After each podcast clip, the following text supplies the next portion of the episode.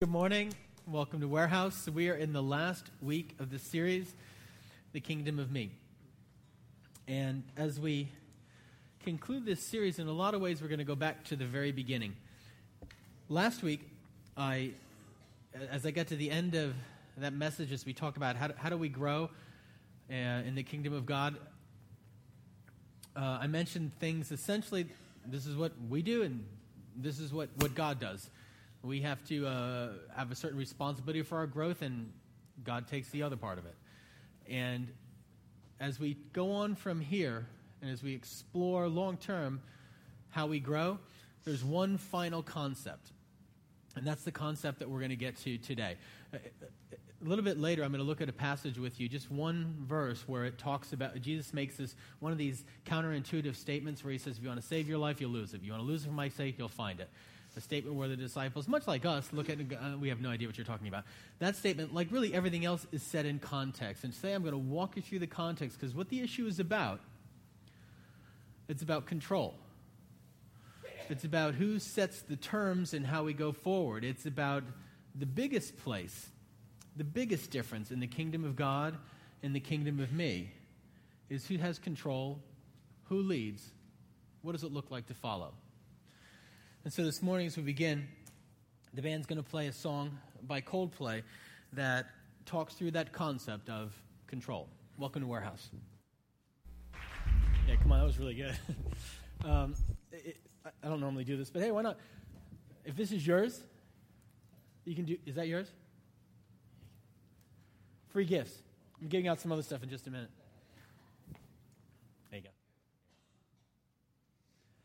I was going to say come get it from me afterwards, but, you know, hey, why not right now? Control is one of these uh, massive issues in our life. You know, we, we want it. We um, fear being controlled. And in the Coldplay song, they uh, actually, as they talk you know, self-consciously about the, the lyrics that they wrote for that and how they, even how they sang it, one of the things they were trying to uh, communicate is there's a lot of stuff that goes on in the world outside of our control. We don't want that to lead our lives. We don't want things outside of control. We don't want death and all of his friends, all the bad things. We don't want them to have control of our life. We want to, in some way, steer it. And there's something fearful for most of us. I think it's because we're we're hardwired with a, a need and a desire and a a, a a good capacity for freedom. And so when we feel controlled or we lose control, it's very, very difficult for us. And so we want to make it, make decisions usually that guard our options, protect w- directions we want to go, and not let things outside of our span of control. And so when Jesus says something like, if you want to save your life, you'll lose it. When you'll lose it for my sake, you'll find it. We'll think, oh, the case, seriously. I got some control issues here, and this is going to be hard. And so what I want to walk through today is, it is an issue of control. Truthfully, I just want to be straight up with you. Following Jesus, entering into relationship with God, living the life of a kingdom of, of a kingdom lover, of somebody who experiences God, who sees the presence of God flow through each of the nooks and crannies of their life, who learns how to love God and love others. There is an issue of releasing control that's essential to that. And yet I think we often misunderstand what that looks like. Uh, Jesus would say, seems to say, every time we give up control to him, we gain freedom. We gain power. And so I want to walk through this this passage because it's a fascinating lead up to that, that that statement. And then, you know, what does it mean for us? How do we live lives like that? So in uh, Matthew chapter sixteen, Matthew is one of the four accounts of the life of Jesus. And in Matthew chapter sixteen, this is the this is the encounter that happens. Now, when the Pharisees and Sadducees, and the Pharisees and Sadducees were just religious leaders of the day. They, they had divergent views, theological views that often pitted them against one another. But when it came to Jesus, they found a common a common enemy. And so they ended up coming together often to test him on things. And, and when the Pharisees and the Sadducees came to test Jesus, they asked him to show them a sign from heaven. He said, when the evening comes, you say it'll be fair weather because the sky is red. In the morning, it will be stormy today because the sky is red and darkening. You know how to judge correctly the appearance of the sky, but you cannot evaluate the signs of the times. A wicked and adulterous generation asked for a sign, but no sign will be given to it, except the sign of Jonah. Then he left them and went away. okay, on the face of it, it looks like, Jesus, what's the big deal? So they come to you and they say, how about a sign? You say you're, you've come from heaven. You say you have a message that must be embraced in order for life to be lived fully. Is it here, you think, Corey? We're having slight mic issues. Um, and they say, you know, give us a little bit of, give us a little bit of proof here. And Jesus appears to simply refuse them. But as you walk through the passage, it's kind of interesting how he, how he, uh, how he, how he deals with them. And uh, you know, I've talked to you about the net bible dot org, which I think is a wonderful way to study the Bible. I'm actually show you uh, part of the process that I used this week as I went through this. You go to net bible dot org, and it's uh, on one side you have the English text, and the other side you have the Greek text. And the New Testament was written in Greek. It was the, the language of the day. And, and so the New Testament is written in Greek. And, and as I go to the first verse there, you see it hi- highlighted.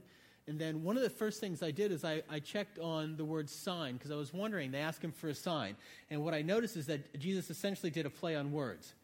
When they say, we're asking for a sign from heaven, he says, look, you know how to read the signs of the times. In other words, you know how to read stuff like that. You... you, you uh, You know, when it's a certain way in the sky, it's going to be rainy or all that sort of stuff. We don't know that. Apparently, they didn't know that. And, I, you know, as I walked through that, I found it kind of interesting. He does a little bit of play on words, and then he says, I'm not going to give you a sign except the sign of Jonah. If you don't know what that means, Jonah was in the belly of a whale or a great fish three days and then and then came came out of the, the fish. And so Jesus essentially says, I'm not going to give you a sign. Well, except for rising from the dead, just that. No other sign but that. And then the next thing I did is I clicked on the word test. They came to test Jesus. And as I clicked on that, one of the things you do in, in the net bible dot org, if you click on the actual word to test, what will happen is you'll get a definition of it. And as I got a definition of that Greek word, the first uh, meaning that came out was to try whether or not a thing can be done. And as I thought about that, it gave a little more clarity on what the religious leaders were doing. They had watched Jesus. Essentially, you must understand, he'd been doing all sorts of crazy stuff. Healing people and making making miraculous amounts of food. And they said, can you give us a, a sign? They wanted to test whether or not to see a thing could be done. They remained outside wanting to know in each individual case, Jesus, I'm not, I'm not quite sure I buy in yet. I'm not sure I'm all in. Can you prove it to me? Again. Now, I'm a big fan of critical thinking. I'm a big fan of exploring whether or not something is true. I think it is important for us. I come from a skeptical position where I want to know if something is true. But Jesus caught something in their continued, ongoing, day after day questioning of who he was and the call he was making. And it essentially said is, what you want to see here is, you want to find a reason not to follow me. Because no matter what I show you, still you want to test and see whether or not this thing can be done, whether or not I am worth you following me. They came to test Jesus, not to follow him. And after time after time, he threw up his hands and he says, no, no. I've given you sign after sign after sign. You ought to be able to read the signs of the times and see what's going on. And yes, one final thing, I will rise from the dead. But as long as you remain in this mode of simply testing to find the reason not to follow, you'll remain not following. So, then it goes on and he begins to speak to his disciples and he says, when the disciples went to the other side, they forgot to take bread. Watch out, Jesus said to them, beware of the yeast of the Pharisees and Sadducees. So they began to discuss this among themselves, saying, it's because we brought no bread. Now, Steve said, I add another word to the Bible all the time, which is seriously. This is one of those places Jesus goes, seriously? It, really, later in this passage, he, he says, how in the world? Okay, I added in the world too. How could you have thought I was talking about bread? I mean, it's a metaphor, people. So he looks at him and he says, when Jesus learned of this, he said, you have such little faith. Why are you arguing among yourselves about having no bread? Do you still not understand? Do you not remember the five loaves for the five thousand? How many baskets you took up? Or the seven loaves for the four thousand? How many baskets you took up? How could you not understand that I was not speaking to you about bread? That's really, my translation is, seriously? Bread. But beware the yeast of the Pharisees and the Sadducees. Then they understood that he had told them to be on guard against, not against the yeast and the bread, but against the teaching of the Pharisees and the Sadducees. See, Jesus finds something in their continual testing that he says, you, you need to be on, you need to be on your guard. Yeast in bread is something that seems small and yet spreads and takes over the whole thing. So you need to be on your guard against the teaching of the Pharisees and the Sadducees, because you see what they are anxious to have is control over the terms of how they live their life and about how they follow God. You need to be on your guard against that, because as long as you remain in a mode of standing back and questioning each thing and finding the reason not to follow, you'll never follow. That will infect everything. And so, practically speaking, when God calls you to do something, you'll find the reason why it's not true.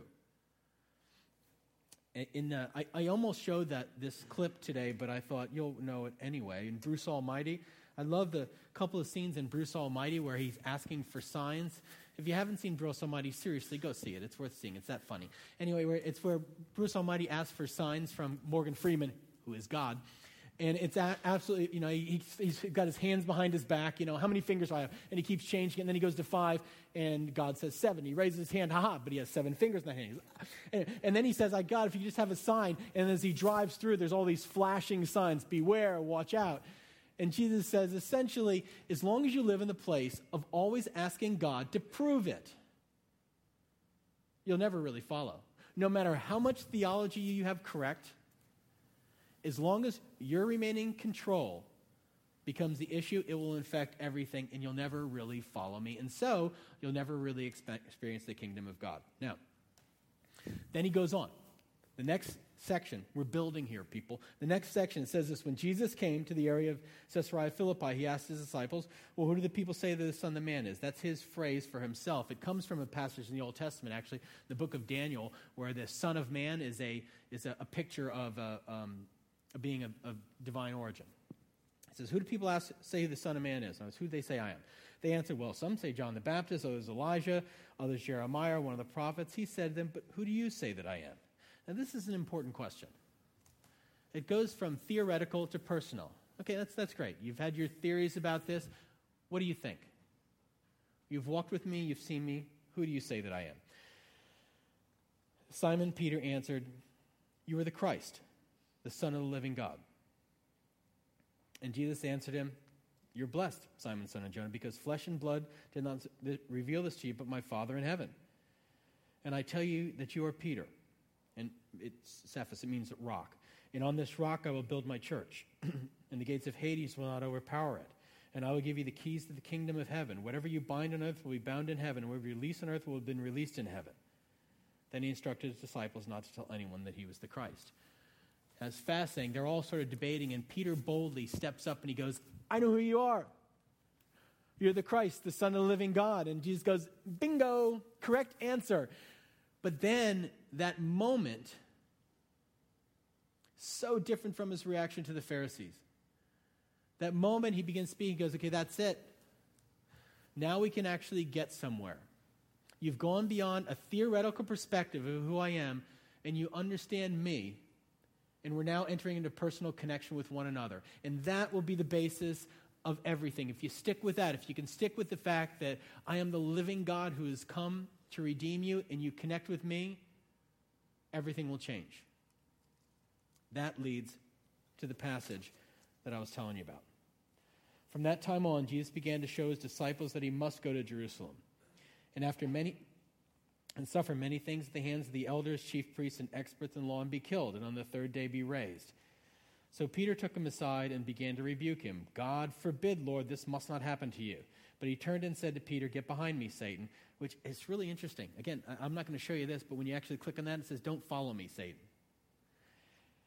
Get behind me, Satan. You're a stumbling block to me because you're not setting your mind on God's interest but on man's. Then Jesus said to his disciples, if anyone wants to become my follower, he must deny himself, take up his cross, and follow me. For whoever wants to save his life will lose it, and whoever loses his life for my sake will find it. For what does it benefit a person if he gains the whole world but forfeits his life? Or what can a person give in exchange for his life?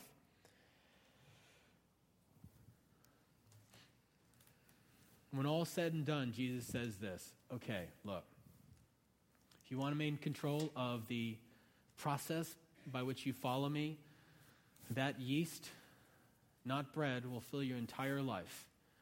And you'll never really follow. You'll always find a reason not to.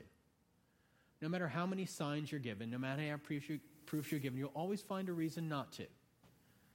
However, if you understand that I am the Son of the living God who came for a relationship with you, and you embrace that, well, now we have a whole different ballgame. You see, the extremity of the call of Christianity is driven out of the nature of what it is. Few people will die for theory. I sure won't. Few people will give their life for a set of rules or practices. The Pharisees were probably decent people, no worse, no better than you and I. They simply sought to maintain control of their lives. And they created carefully, carefully constructed sets of rules and commandments and obligations, and they were fastidious about them. They sought to do them well. They were far more meticulous, most likely, than you and I were about what would be considered proper religious practices. They were careful. And yet something was completely off. They had no connection whatsoever with God. They set the terms for how their life would be lived. And if God happened to fit their terms, then they would place him in there. And if he didn't, then they questioned. And what Jesus would say is, for all of their care and for all of their meticulousness, they missed it. Completely missed it. Because no one will give their life for sets of rules and obligations. No one. And what I'm asking you to do is to follow me, to dive in wholeheartedly. And you can only give that when you realize that I am the Son of the living God, the Savior, who loves you, who died for you, who rose for you, and now comes to live with you. The truth about Christianity is this. Christianity is an all-in or not in at all. It's not part way. You can't be partially pregnant. You can't be sort of a Christian. You're either all in or you're not. It's Texas Hold'em. You don't hold any chips back. You place everything in the middle and put all of your life in connection with relationship with Jesus. When a, there's a pastor in another church who, in talking about this concept of what's our job and what's God's job, he said this. Essentially, our job is, imagine you are skydiving. At some point, you have to jump out of the plane. And nobody can jump for you. Now, you don't have to skydive. You don't. And you don't have to jump out of the plane. However, if you don't, don't jump out of the plane, you'll never have skydived. You'll have ridden around in a plane. I think often we ride around in a plane. We ride around in a plane and we look over the edge about what the possibilities are. We sense that maybe God is calling us to do something or to act a certain way, and we stare out there and we go, can I just ask a couple other questions about, that looks really far. I'm just curious, what's the exact drop there? Okay, and, and how fast will I be going? How often have we tested this chute? Well, okay, so this is packed right now. I'll be the first one to pull it open. Is that is that correct? I'm just, you know, I'm not, no, I'm not, I'm not, I'm not trying to question. I'm just wondering. Just want to get the facts straight here. And and what, how often have you taught the whole rolling process? You can ask day after day after day, but at some point you got to jump out the plane, or you will not have skydived. You ha- will have ridden around in a plane. The one thing God cannot do for you, apparently will not do for you, is jump out of the plane. He says to them, all in, come follow me. Give your whole life into a connection with me. But you got to do it. You're the one who actually has to jump out of the plane. At the end of the day, the biggest difference between the kingdom of God and the kingdom of me, between living a life that may be, you know, reasonably nice and socially upstanding, but not actually experiencing the fullness of a connection with God that flows over all of our life, is who sets the terms. Will it be me questioning, deciding, I'll follow that, not that, I'll do this, not that? Now, you understand, we never phrase it that way, ever, ever, ever. If you're, if you're a Christian, you never phrase it that way. I never phrase it that way. Seriously, I never go, oh, no, no, no, God's telling me to do this, or I have a sense that this is the right way to live, or I ought not do that, but I'm, I'm going to do that anyway.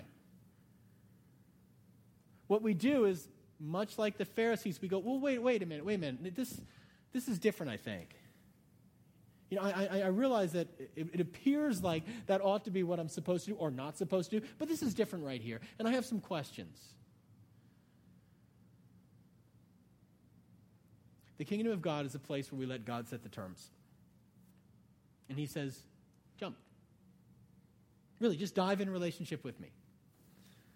Follow me down the paths I lead you to. And if you do so, you will experience a life beyond your wildest dreams. The biggest barrier between the kingdom of God and us is the kingdom of me. It's me deciding how far I'm going to be in. At the end of the day, it's all in or not in at all.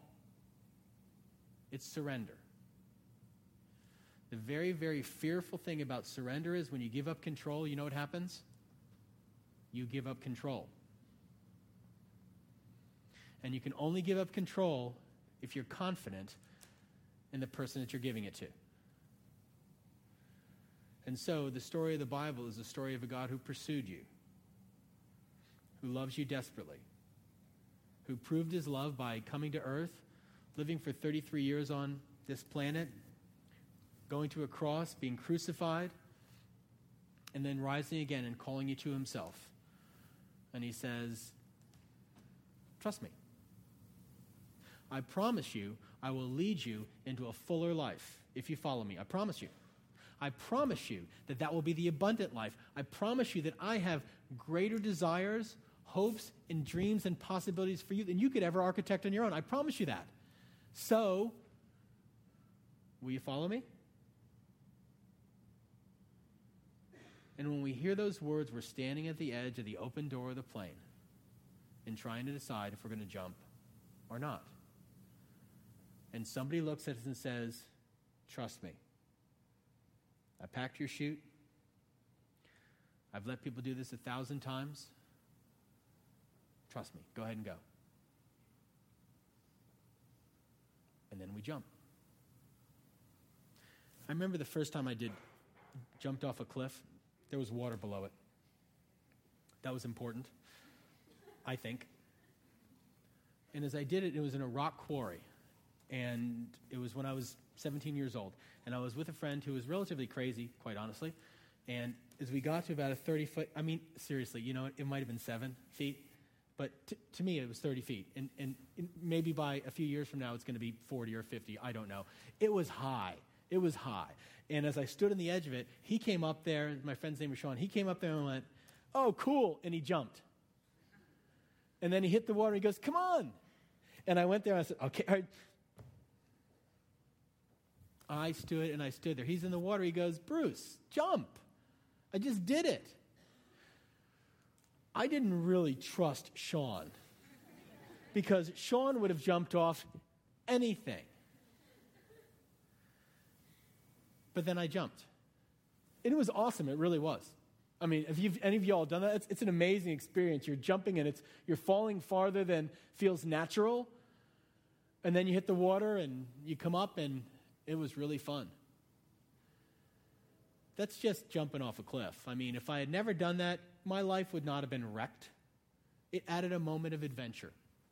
But if I'd never jumped, I would have never jumped. And I would not want to, what it feels like. If you never make that step of jumping into relationship with God, which means, really, it means every day what I do is I say, God, the day is before you.